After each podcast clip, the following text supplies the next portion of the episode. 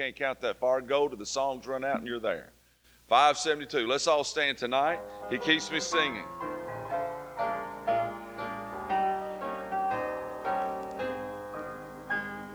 There's within my heart a melody. Jesus whispers sweet and low. Fear not, I am with thee. Peace be still. In all of life's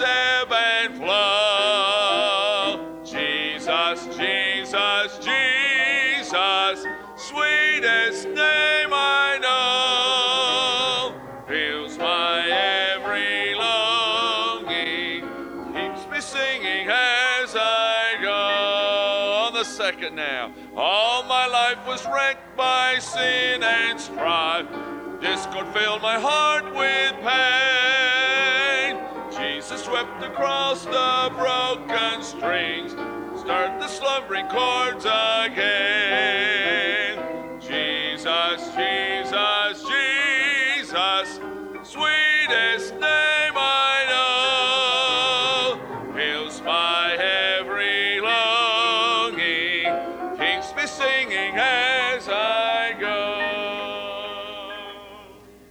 It's good to see everyone tonight. Take a few moments and get out of your seat shake hands and make each other feel welcome tonight.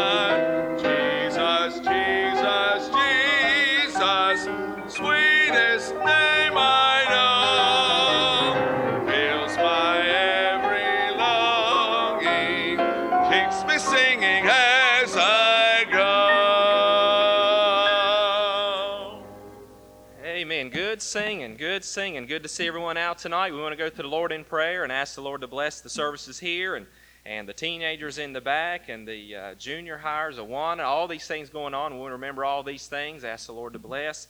And then we want to ask the Lord to bless our pastor. He's in Lexington, North Carolina. I believe they got about six inches of snow where he is. And makes me kind of homesick. I'd kind of like to be in about six inches of snow. Of course, I grew up in West Virginia. I love it. I love it. I'd love to see it. But anyway, let's pray for him. He's in a meeting. I think he concludes the meeting tonight. So let's pray for him as he preaches the Word of God tonight, and then again also for the services here. And I'll ask Brother Roy Phipps, if you don't mind, if you'd lead us in prayer.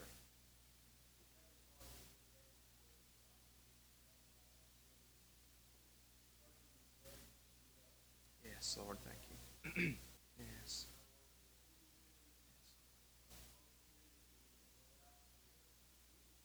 Yes. Yes. Touch.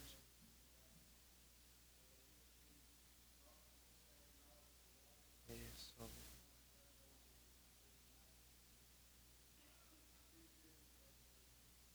Yes, yes, yes.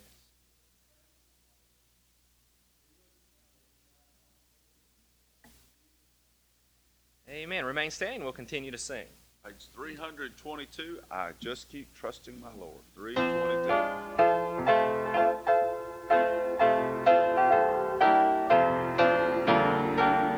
I just keep trusting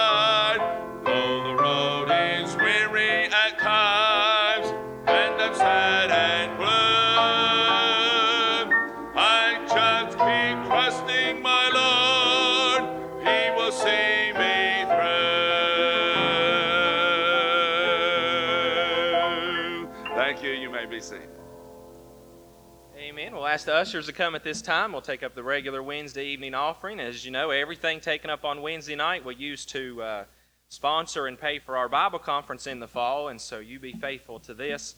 Such a blessing it is for our church to be able to minister to the, the men of God, uh, the preachers on the all, really all over the United States, just about, and they come in here and, and are fed for the week. And what a blessing it is to be able to minister to these men. And so this is what we use our offerings for on Wednesday night. So you be faithful in your giving, and I know the Lord will bless you for it. Let's go to the Lord in prayer. Father, we do again come before you, and we thank you for the privilege to be able to serve you, and thank you for the privilege just to be children of God, and what a what a marvelous privilege that is. Thank you for loving us so much that you would send your Son to die for us. And we ask that you will just bless this offering now. I pray that you'll just bless it and use it for the furtherment of your kingdom. And we'll thank you and we'll praise you in Jesus' name. Amen.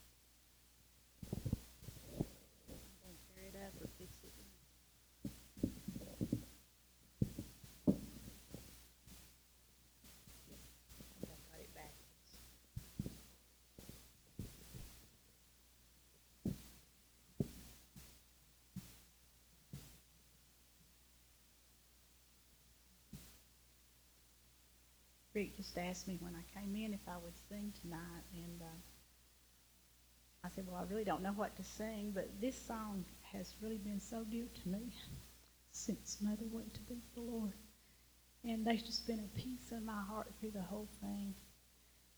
And uh, I know where she's at. I know she's not in pain anymore, and I know I'll see her again." And this song just has wonderful peace, and there's just been such a peace in my heart through this whole thing, and I trust that you'll pray for me.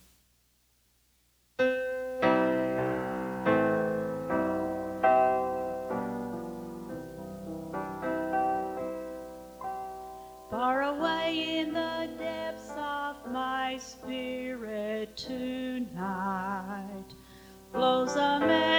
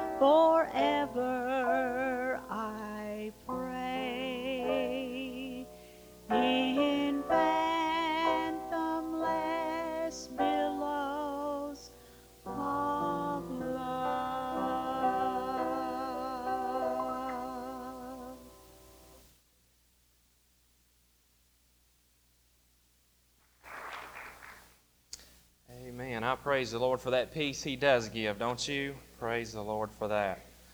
Well, if you will, take your Bibles and find the book of Matthew, Matthew chapter 28, and I want to read about three verses from there. And then also find Romans chapter 9. I want to read several verses out of Romans 9 and also one out of Romans 10 that I don't have on the board, but I'll read that one as well. But Matthew chapter 28 and then Romans chapter 9.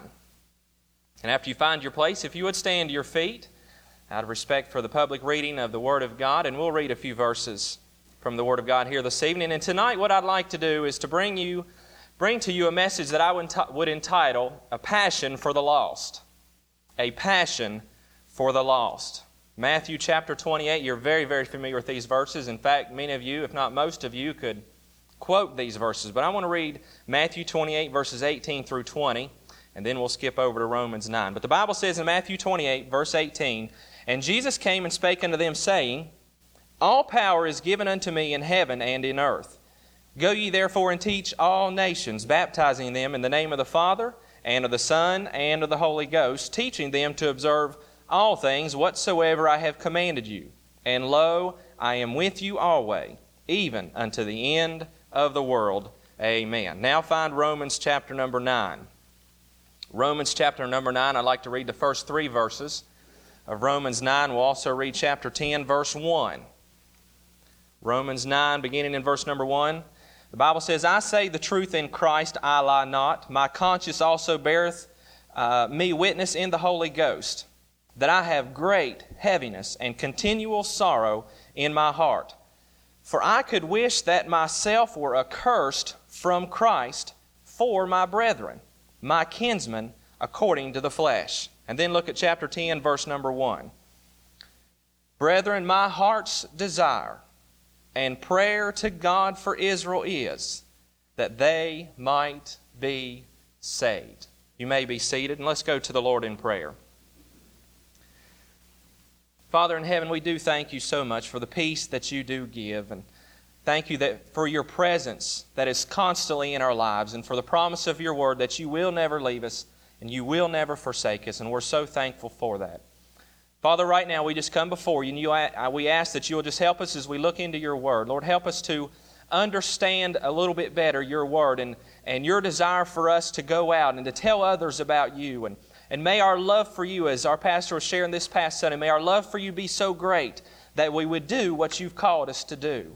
And may it be demonstrated by the way that we live our lives. May it be demonstrated by the way that we have passion and compassion and care for the lost. Lord, I pray that you'll just help us now as we preach this message. Lord, I pray that you'll just use me. Lord, I pray that you'll help me to get out of the way. And Lord, I pray that you'll just preach through me what you would have to be said. And Father in heaven, we'll thank you and we'll praise you for all things that you'll do. For it's in Jesus' name we pray. Amen. Well, Matthew chapter 28, verses 18 and 20, very familiar to all of us. As I said, most of you could probably quote it. You've memorized it at some point in your life, and we know it. We have called it the Great Commission. The Great Commission gives us, as believers, it tells us, in very plain words, it tells us and it gives us our marching orders as believers. Jesus was very clear that this, this commission, this particular commission, is, was to be our priority and is to be our priority in life. This is what the Lord Jesus said that I want that he said I want you to spend your time, I want you to spend your efforts and I want you to spend your energy doing this until I come. Now Matthew chapter 28 18 through 20 in verse 18 we find that his power equips us to go. His power equips us to go. He says, All power is given unto me in heaven and in earth. His power equips us to go. And in verse 19, we find that his plan encourages us to go. He tells us exactly what He wants us to do. He gives us a step by step plan of what He wants us to do. He wants us to win others to Himself. Want, he wants us to win people to the Lord. And then He wants us to get them baptized. That is, get them identified. That is identification with Christ. And that is assimilating them into the local church. So we are to lead them to Christ, we're to baptize them, get them in the church, and then we are to help them grow. We're help them to mature them. So you could say, uh, the plan that he gave us is to make disciples, to mark disciples, and to mature disciples. That is his plan that encourages, encourages us to go in verse 19. And then in verse number 20, his presence enables us to go. He tells us again at the end, I am with you always, even unto the end of the world. Now, the great military leader, General George Patton, every time, just before he would go into a major battle, well, he would gather all of his troops together and he would ask them a very important question. He'd get them all into a room and, he'd, and he would ask them this one question. He would say, Men, what is your mission? What is your mission? Because he knew that that, that was the single most important piece of information every soldier had to know if, they were going, if victory was going to be won. Well, I would say that our general, the Lord Jesus Christ, has left no doubt as to what the mission of his army, the church, is to be doing. You see, on this particular day in Matthew 28, he was standing on a mountain overlooking the Sea of Galilee, and he told us exactly what he wanted us to do. He gave us his orders clean, clear, and concise. But here's the problem most, I would say, if not many, of God's children and many of the churches are not doing a very good job at fulfilling that commission the marching orders. This is what we're supposed to do. This is what He wants us to do. Most churches and most Christians are not doing a very good job at accomplishing that great commission. We have better programs today. We have better training tools that, than at any other time in the history of the church, yet we are doing less with them. I feel that the issue is not a failure of programs, I feel that the issue is a failure of passion. I think if most of us would be honest, myself included, if, most, if we were honest, we would have to admit that our passion for the lost is not what it ought to be. Our passion for the lost is not what it ought to be. I was reading a book, and the author was talking about, the author of the particular book, he was talking about uh, some, uh, the last days of his father's life. His father had been uh, diagnosed with a terminal illness. He had several months to live, and he said, as you could probably imagine, that those last few months he treasured every moment he was able to spend with his dad. Every conversation that he da- had with his dad meant a great deal to him. And he said one day he and his dad were driving down the road, and his father looked up and he noticed where he was, and he said, Son, pull over right here, right at this very spot.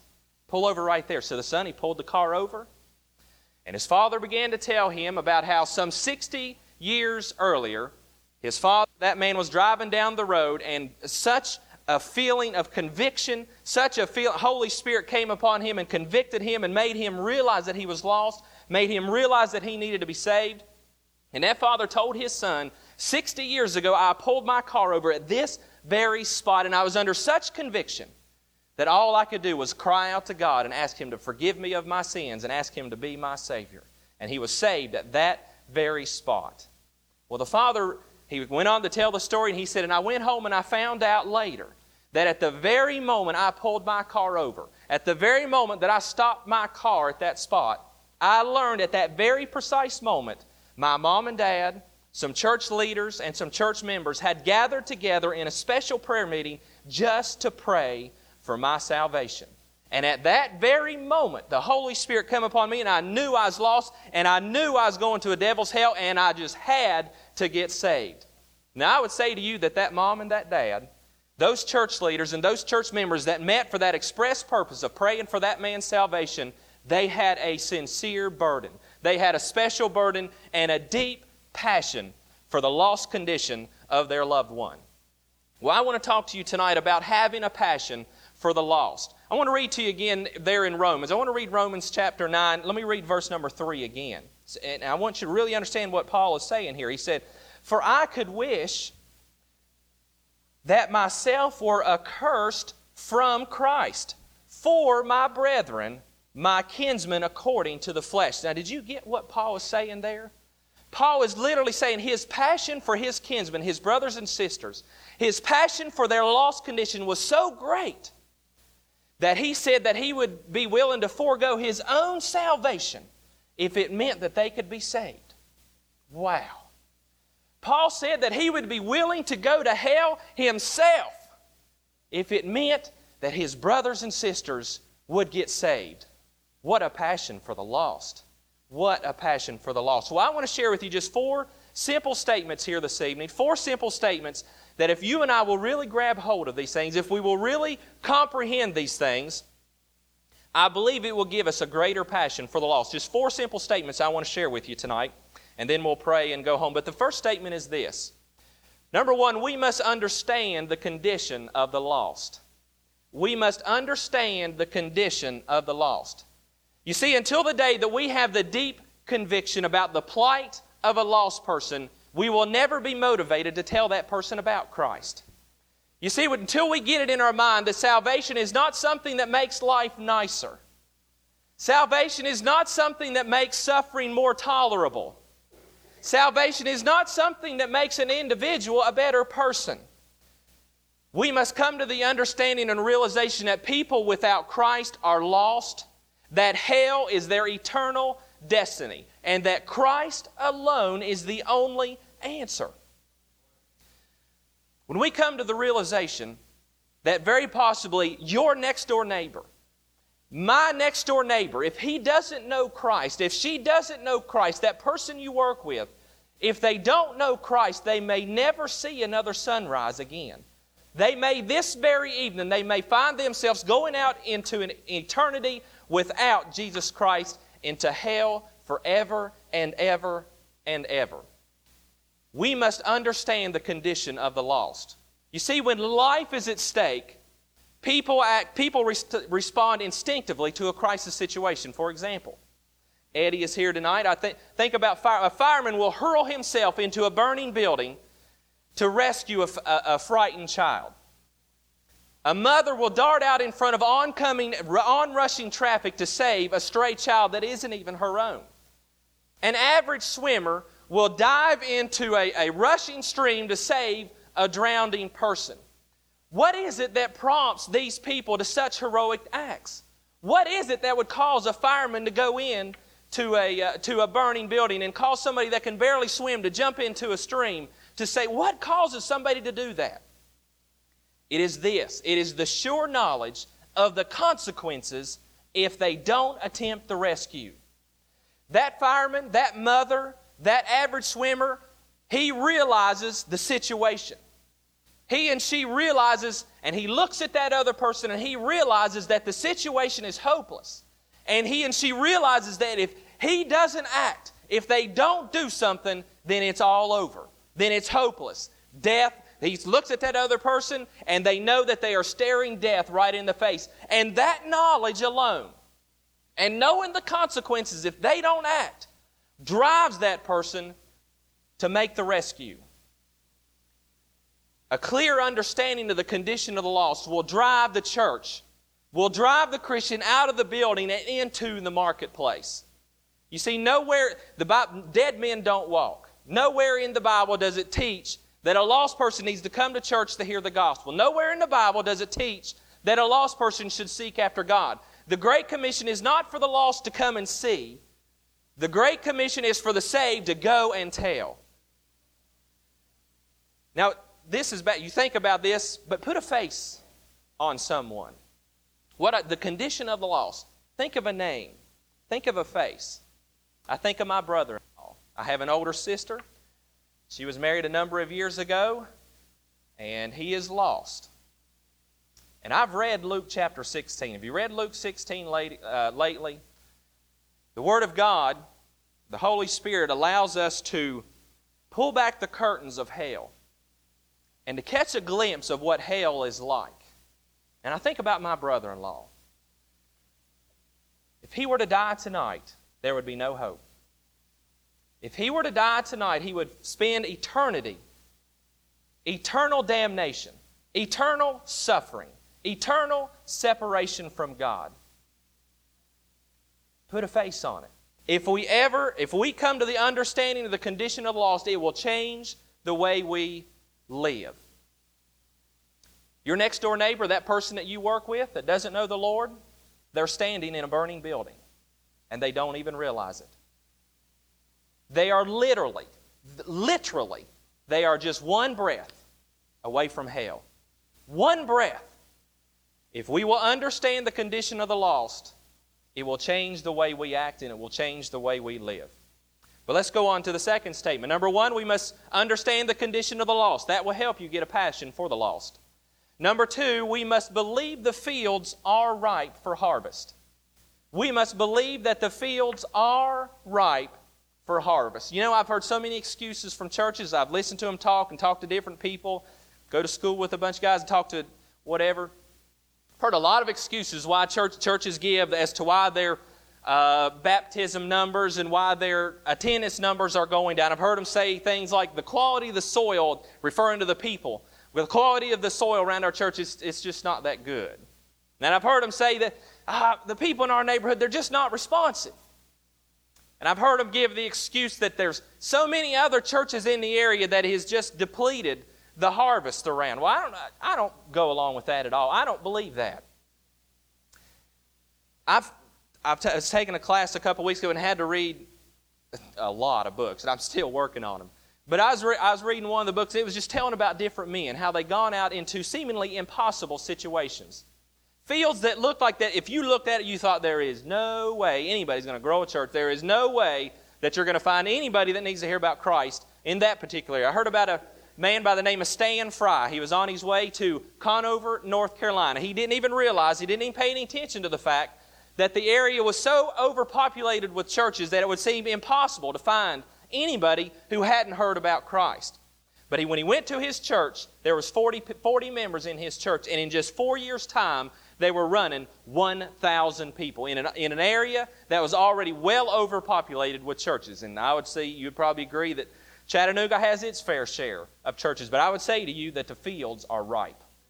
There are people out there that need to hear the gospel. There are people out there that want to hear the gospel if we will just tell them. I heard about another fellow, read about another fellow. His name was Chris Stevens. He just graduated from seminary and he went to a real small town, a little country church in Jennings, Louisiana, a place where everybody said, Don't go to Jennings, Louisiana. You can't grow a church in Jennings, Louisiana. And the reason why they said that, Jennings, Louisiana has 11,000 people in it. Chattanooga has three, about 300,000 people in it, but Jennings, Louisiana, 11,000 people. And of those 11,000 people, 90% of them were professing Catholics. And he felt God's call to go to Jennings, Louisiana. Well, he took his church. When he took his church, he was averaging 25 in Sunday school. But in three years' time, he was averaging over 300 in Sunday school, and he was leading his denomination in baptisms. I read about several other people, but I'll not continue. But I would say to you that the fields are ripe unto harvest. There are people in Chattanooga that have not heard the gospel. In fact, think about Brother Larry. Just the other night, he got up in our leaders' meeting and he was talking about in our Operation Andrew, knocking on the doors of this neighborhood. Talked to a young man and he had never heard the name Jesus Christ except for possibly in a swear word. Never even heard the name. The fields are ripe. There are people out there that need to hear the gospel. There are people in this neighborhood that need to hear the gospel. There are people that you work with. There are people maybe that you live right next door to. The fields are ripe for harvest. You don't believe me? A Gallup poll found uh, several statistics that I thought were very interesting. A Gallup poll found that 58% of Americans that are not in church indicated that they probably in one day do want to go back to church. 63% believed that the Word of God was the literal, that the Bible was the literal or inspired Word of God. And 77% of those that were surveyed did pray at least occasionally. Now, what this tells me is that if, if our churches, if we would be effective in planting the seed of the gospel, God would, we would experience a bountiful harvest. And I would say that the problem is not that there's so many churches, it's the problem is that is not that the people are, are unresponsive. Those are, these things are not the problems because Jesus himself said the, the, that the harvest is truly plenteous. The problem is the laborers are few. We must come to the understanding, we must believe that the fields are ripe for harvest. But let's move on to the third statement. Number one, we must understand the condition of the lost. Number two, we must believe that the fields are ripe for harvest. Number three, we're talking about having a passion for the lost. Number three, we must obey and accept ownership of the Great Commission. We must obey and accept ownership of the Great Commission. Now, there's two parts to that statement. Number one talks about obedience, obedience to the Great Commission. The Great Commission, now, this is not going to come to a great surprise to most of you, but the Great Commission is not a divine suggestion. It's not a suggestion that God gave that He said, if you have time, Try to work this into your schedule. It is not a divine suggestion. Now, you would think here, you think, well, that kind of goes without saying, but a recent survey showed that the opposite was true. Somebody did a survey of two groups of people separately. Had a group of pastors over here and a group of church members over here. And he asked the same question to both groups, but separately. He went to the pastors and he said, Pastors, what is the primary concern of the church? What is the church what is the primary concern of the church? 9 out of 10 pastors said that reaching the unsaved and the unchurched was the primary concern of the church. And I would say they are exactly right, except for that one guy. I don't know what he was thinking. But they said 9 out of 10 said the primary concern of the church was to reach the unsaved and reach the unchurched. However, they asked the same question to, church, to the church members. Eight out of 10 church members felt that the primary concern of the church was to meet the needs of the church members. Only two out of ten church members felt that the primary concern of the church was to reach the lost. Someone once cleverly wrote the following letter from Jesus and the response from the church. I think it illustrates the point, what I'm trying to get across to you. But let me read to you these two letters. This one's from Jesus to the church.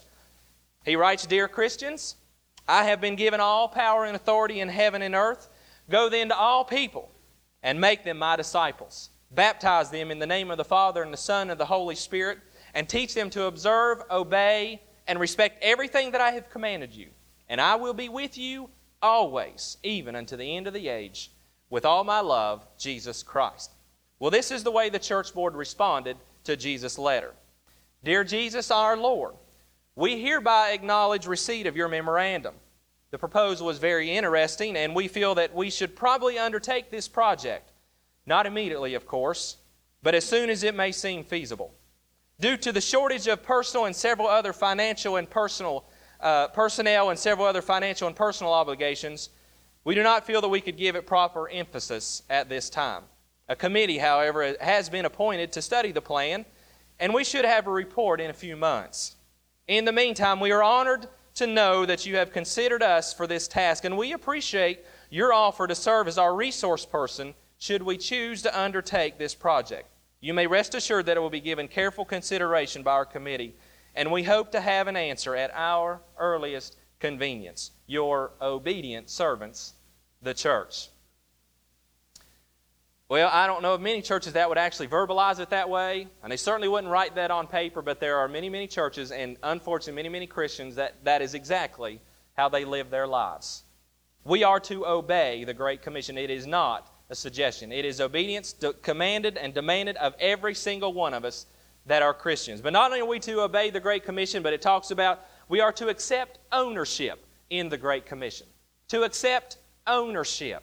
Now, let me see if I can try to illustrate this the best that I can. I read about a preacher who had he traveled a lot and different things, and he, he was working in his backyard, and he, he, he built a couple of, uh, of water gardens in his backyard. And he was just about to go away to a meeting. He, he threw them together the best he could, and he put some water in them, and then he had to go off and preach. While he was away preaching, he called back home, and he's talking to his wife. He had a wife and three daughters at home, and one of the girls got on the phone, and, and she said, Daddy, can, I, can we go out and buy some fish and put them in these ponds that you put together in the back? Can we, can we do that? Well, the dad, he, the pastor, he, he knew that the, the, the ponds hadn't been uh, sufficiently cured or whatever needs to be done. He knew that fish wouldn't be able to live in them, but he, you know, he felt kind of bad because he was away from them. So he said, Yeah, go ahead and buy you some fish, but don't buy any expensive fish. And he didn't say it, but he knew in his mind that they weren't going to live, but he, you know, he felt bad. So, yeah, go ahead. Well, he got home and he found out that they had bought five very expensive decorative Japanese fish to put in these gardens. Five of them, one for each member of the family, and each one of them had a name that went along with a member of the family. One for dad, one for mom, one for each of the three girls. Well, by the next evening, the father he went out and he noticed the inevitable came true. One of them was dead. So he had to go and he had to break the news to his daughters. One of the fish had died. Well, all three of them, voiced in stereo, said, Whose fish died? And he responded, he told him, he said, Well, it was, it was my fish. And all three of them breathed a, a deep sigh of relief because their fish was still alive. Well, over the next 24, 48 hours, all five of the fish, the rest of the four fish, they all died just one at a time. And the last fish to die belonged to his youngest daughter. And he had to break the news to his youngest daughter that her fish had died.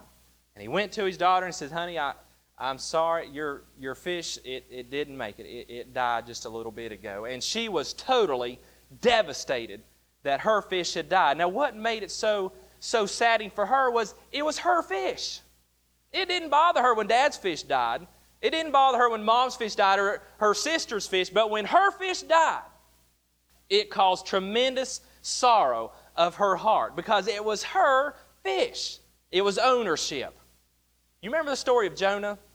I like to read the book of Jonah. You remember Jonah? He, God called him to go to Nineveh. Jonah did not want to go to Nineveh, and he didn't go to Nineveh to start with. He ran the other direction, but God got a hold of him. Reluctantly, Jonah goes to Nineveh. He goes and he preaches to Nineveh, and you know what happened? A great harvest of souls was reaped. Many people turned, turned their lives and got their lives straight, turned their lives over back over to the Lord. Well, you would expect Jonah to be all excited about this, but he wasn't. Jonah was up on the hill and Jonah was mad. He wanted to see the fireworks. He was very upset because God didn't do what he said he was going to do to these people, but they had repented. And then he got even more mad because of this plant that had grown up overnight was his shade and it died. And then he was really hot. I can't believe this. He was really hot. And God come to Jonah. You remember? God went to Jonah and he said, Jonah, do you have good reason to be mad? And Jonah said, Yes, I got good reason to be mad, even unto death, is what he said. And God said, Jonah, you had compassion on this plant for which you did not work, for which you, you did not cause it to grow. It, it, it, it, it uh, grew up overnight and it died overnight. Jonah, and you had great compassion on this plant. And you didn't do anything to get it or to, or to keep it. You had great compassion on it. And God said, Jonah, should I not have had compassion on the Ninevites? Should I not have had compassion on them? The idea, this is what I'm trying to get to. We have to take ownership in the Great Commission. Each one of us has a circle of influence. Each one of you here tonight, you have a circle, you have people that you influence. People that you know that I don't know. People that you know that the person across the aisle from you does not know. Your neighbors, your coworkers, and some of them are lost. And it may very well be, think about this, it may very well be that God has placed that person next to you and if I could say it this way, you own them. You own them. And what I mean by that is this God may have placed that person in your care. And if you don't reach them, they won't be reached. Think about that for a second. There might be somebody that you know that God has placed next to you, and if you don't reach them, if you don't tell them, they're never going to know. I firmly believe with all of my heart that we as believers, that God sometimes puts us together in some kind of relationship, maybe in the neighborhood, maybe at the same office. He puts us together as a divine appointment. And it is uh, God has placed that person in that relationship with you so that you could tell them about the Lord Jesus Christ, so that you could reach them for Christ. Ownership. It is left up to me and it is left up to you. And if we don't tell them, they may never know. We must, accept, we must obey and accept ownership in the Great Commission. It is, it is applied to every one of us. I could walk around this room, point at every single one of you. It is yours. It is your commission. It is your commission. God wants you to do this. God has people in your life for you to reach. God has people in your life for you to reach. We must accept ownership. The Great Commission is my commission. I've got to reach those that God puts me in contact with. We must obey and accept ownership of the Great Commission. But the fourth statement, and we'll move on. Number one, we must understand the condition of the lost. Number two, we must believe the fields are ripe for harvest. Number three, we must obey and accept ownership of the Great Commission. And then number four, we must realize that God supplies the power and gives the results. We must realize that God supplies the power and He gives the results. One of the greatest things for me to keep in mind when I go out to witness, when I go to talk to somebody about Christ, is that the Holy Spirit empowers us to do what He's called us to do, to do what He wants us to do. Acts 1 8, they, it says, But you shall receive power after that, the Holy Ghost has come upon you, and you shall be witnesses unto me. You shall receive power. What did Jesus say in the Great Commission? He said, All power is given unto me in heaven and in earth. Then he tells us what he wants us to do, and he says, And I am with you always, even unto the end of the age. I hear people talk about witness and talking about telling other people about Christ and they say, you know, I don't, I don't do it. It just doesn't come naturally to me, you know? It just doesn't come naturally. Well, my response would be, it isn't natural. It's supernatural. And when the Holy Spirit indwells you, you are empowered to do the supernatural. That's what the one of the things that the Holy Spirit is in you to do, to live through you and to do what you can't do for yourself, and to do through you and accomplish the mission that God has called you to do. But not only, not only does the Holy Spirit empower us to go out, but it is God that gives the results. It is God that gives the results. It has encouraged me, and we've seen it. Those Corinthians chapter 3, verse 6, where Paul says, I planted, Apollos watered, but God gave the increase. The bottom line is if you and I will be obedient to spread the gospel, God will give an increase. My prayer, I, pray, I'm just sharing with you some things tonight, and there's nothing clever about this message, and I'm, nothing fancy about this message, and the, the points are not the kind of thing that you're used to, to getting and I'm used to giving. But I just wanted, I wanted to share with you tonight, really honestly, what the Holy Spirit's been dealing with my life about. And As I said at the very beginning, I jump right in there with anybody and say, I admit my passion for the lost has not been what it should be. But if we will get it in our mind, the condition of the lost, it will change our life. I pray that God give me a passion for the lost. My prayer is that God would give you a passion for the lost. Oh, that God would give our church a passion for the lost in our community. I don't want anybody to go to anybody that God has placed in my care. I don't want anybody that God has placed in my care to go to hell. I don't know about you, but I don't want to stand before God, stand before my Savior one day and look down at my hands and see the blood of one of my next door neighbors and find out that if I would have just invited them, if I would have just told them, they would have come. I don't want that to happen. Do you? May God give us a passion for the lost. Let's pray.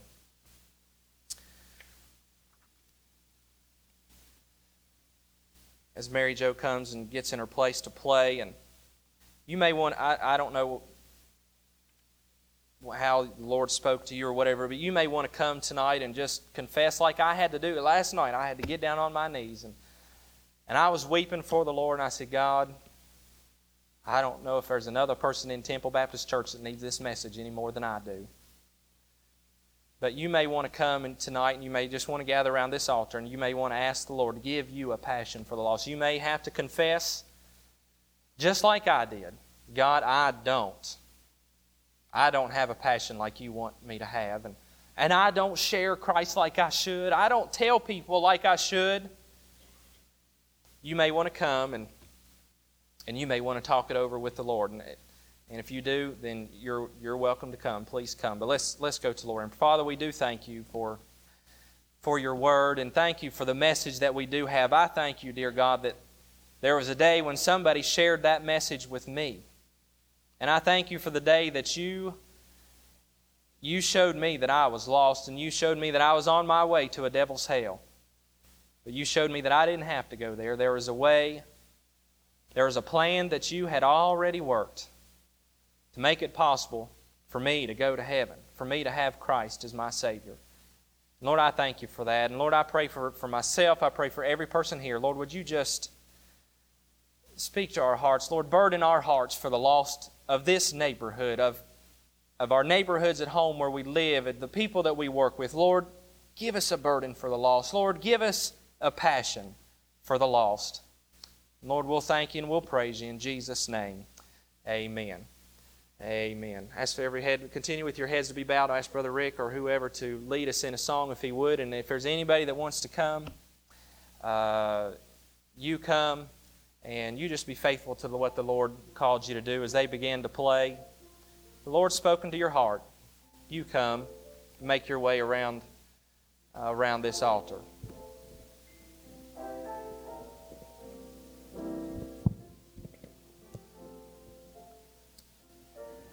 Search me, oh God. Let God search your heart right now. Do you have the passion for the lost that you should have? my heart today.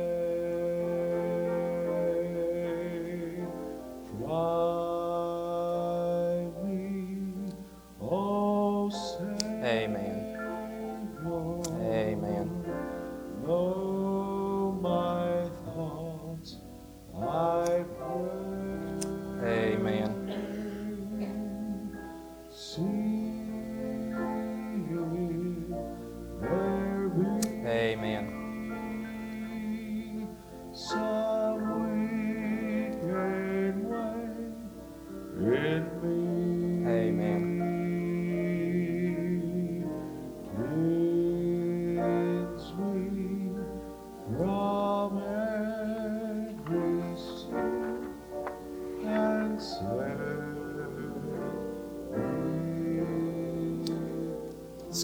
Sing as those have gathered around the altar and pray, and let's just continue to sing.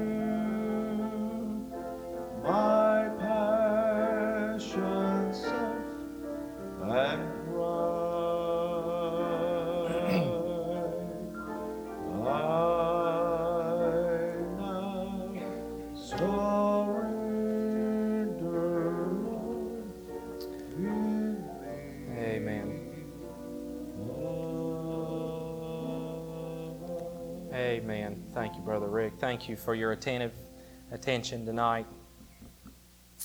Take your prayer sheets if you would, and we want to go to the Lord in prayer. We want to pray for our missionary of the week, our church of the week, and we want to pray for Ted and Lynn Mullins. They serve in Papua New Guinea, so we want to remember them, pray for their ministry and all the needs. You just imagine these missionaries. I've got a list of missionaries that I pray for every day, and just imagine all the needs that they possibly could have. And a lot of them I don't know. Some of them never even met. Think about their personal needs, their, a wife. Some of them have young children, the needs of education, and all the things they need on the field, personal needs, ministry needs. I pray that the Lord, and I try to pray for it as I pray for our missionaries, I pray that God would just renew their vision and their zeal for what God's called them to do and for what God can do where they're at. But let's just pray for our missionaries. And tonight, Ted and Lynn Mullins, let's remember them. And then we want to pray for East End Baptist Church. I believe that's the church where Brother Ken is through tonight. Brother uh, Pastor Jimmy Green, want to pray for that ministry and that church, all the needs that they have. Of course, continue to pray for Carolyn Bokina in Murfreesboro. Uh, pray for Reuben Brock. Has anybody heard any late news about Reuben Brock, about where he is? We, I've tried to find him all day. I called the hospital, went to the hospital, and they have no records of any kind of surgery. I was told he was having surgery this morning. I don't know if anybody has heard anything, but he was scheduled to have a surgery at 8 o'clock this morning. They were going to go in through and, and uh, I think shock possibly part of his lower, lower part of his heart to get it back in rhythm. But they had no record whatsoever, and I couldn't catch him at home. But anyway, uh, if you haven't heard anything, let's, let's pray for him and pray for uh, Dora Buckles. This is Janice Delaney and Buddy Woody's uh, aunt. Pray for her. Went to go see her the other day and all these needs. Let's pray for all these things. Anybody have any pressing needs, something you want the church to know about, you want the church to pray for? Uh, anybody have any kind of need you'd like to you'd like to vocalize so we could pray, help you pray with? Is there anybody at all has any kind of? Okay, let's remember this request. Uh, anybody else have any kind of request you'd like the church to remember to pray for tonight before we go to the Lord in prayer? Anyone at all? Brother Raymond? Okay. Remember? Okay, let's remember this request. Brother? Yeah, pray for John Vandegrift. Yes, surgery Monday. Anybody else? Real quick. Uh, yes, Miss Denise. Peter Denise is preaching in, what's the name of the town? Lawrenceville, Georgia. Yeah, let's remember Peter tonight as he's preaching. Brother Bobby? Yeah, remember Brother Bill. Brother Bill Helton. Anyone else? Real quick. Yes, Irene? Yes. Okay. Yes, let's remember this request. Anyone else? Anyone else? Eddie?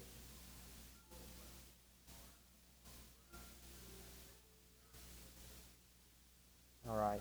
Pray for Ed. He's got some numbness in his fingers trying to figure out what that's all about. So pray for him. Yes. All right. Let's pray for this request. Pray for the salvation. All right. Let's, uh, whoever can and whoever will, if you would, let's just gather around this altar and let's just go to the Lord in prayer. Let's lift up the needs that's been mentioned some for salvation, some for healing. Those in our church body about to face surgery here very, very soon. Let's just remember all of these and especially pray for the lost. I've got in, I've got a little prayer booklet that I use to pray with every day, and I've got a list in the back of that thing of, of I think about 17 or 18, maybe 20 people that I know of that people have asked me to pray for that are lost, and I pray for them. I lift them up every day. But let's pray for lost. Pray that God would give us a passion for the lost. But let's go to the Lord in prayer. I'll ask Brother Mike West, if you would, if you don't mind, to open us in prayer, and then I'll close.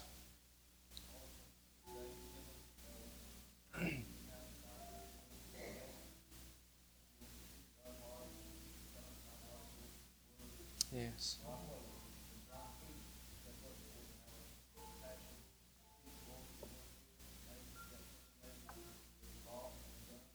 Yes.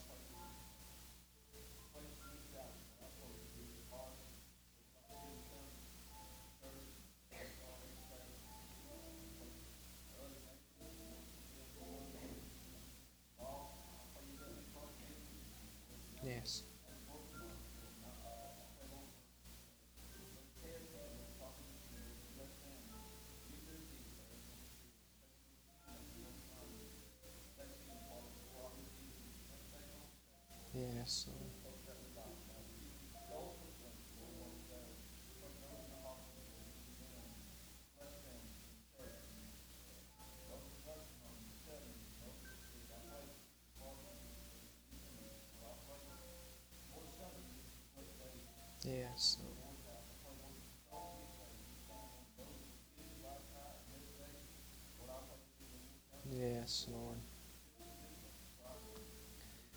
Father, we do thank you so much for all that you do. Lord, you are such a wonderful God, and we are so thankful for all the things that you do for us. We thank you for this place where we can come and worship. We thank you for our pastor, for the vision that you've given him, and pray you would just continue to give him wisdom and guidance as he leads our church. Lord, I pray you would just use him mightily even tonight as he preaches. We lift up to you that church their East End Baptist Church. We pray that you would just light a fire in that church this week because of the messages that you have done and uh, that the Brother Ken has preached and you have given him. Lord, I pray that you would just, that revival, true and real revival would start in that church. I pray for Brother Green. Lord, I pray that you would just touch him and his ministry. I pray that you would revive his heart, encourage him this week, Father. And I pray that you just use that church to, for, so that many souls would come to know you as a result of that ministry, Lord. And Lord, we do pray for our pastors. he uh, starts to travel home tomorrow. Lord, I pray you'll just give him traveling mercies, especially through the snow there. Lord, I pray you'll just give him safety. And then, Lord, we lift up to you the Mullins family. We thank you for them. We thank you for men and women that have, have, have given tremendous sacrifice to go to foreign fields and to, to share the gospel with those that haven't heard. And Lord, I pray that you would just bless Ted and Lynn. I pray that you would just use them. Oh God, I pray that you just meet all their needs. What the spiritual needs, the physical needs. Lord, I pray that you would just meet them. The ministry needs. Lord, I pray you'll just bless them and use them there. Lord, we pray for those that are in the hospital. Pray for Carolyn. Been in the hospital for several weeks now. Lord, I pray that you would just bless her. And, and Lord, we pray for Reuben and situation with his heart. Lord, I pray that you would just touch that situation. We know that you are the great physician. We're so thankful that you are. And we lift him up to you as well as Dora Buckles and others that are in the hospital, those that are going to go to the hospital. Lord, we pray that you would just meet each need according to your will. And we thank you for the Thomas family. Uh, Sister Gladys Thomas went home to be with you, and we had her funeral on Monday. Lord, we're just so thankful for her faithfulness to you before she was ill and for the impact she made on this church and for her faithfulness to her Sunday school class. And Lord, I pray that you would just bless her family. Pray you'll bless her sons and, and all the family members. I pray that you would just strengthen them. I pray that your grace would be abundant to them during this time. And Lord, all the needs that's been mentioned, we just lift them up to you. And we ask you to meet each one according to your perfect will. Father, we do love you. Father, we want you to use us. Lord, help us to keep ourselves clean and holy before you so that you can fill us with your spirit and you can use us to be a light in this dark world and in our communities and in our neighborhoods. Dear God, give us a passion for the lost. Father, we're so thankful for all that you do. We love you and we praise you. In Jesus' name, amen. Amen. Well, I thank each of you for coming tonight. Thank you for your attending. It's a good crowd for a Wednesday night. And I appreciate each and every one of you. If I haven't told you lately, I love you. I love you. I love you. You are dismissed. Shake hands and fellowship as you go out. And let's be back in the Lord's house on Sunday expecting a great day.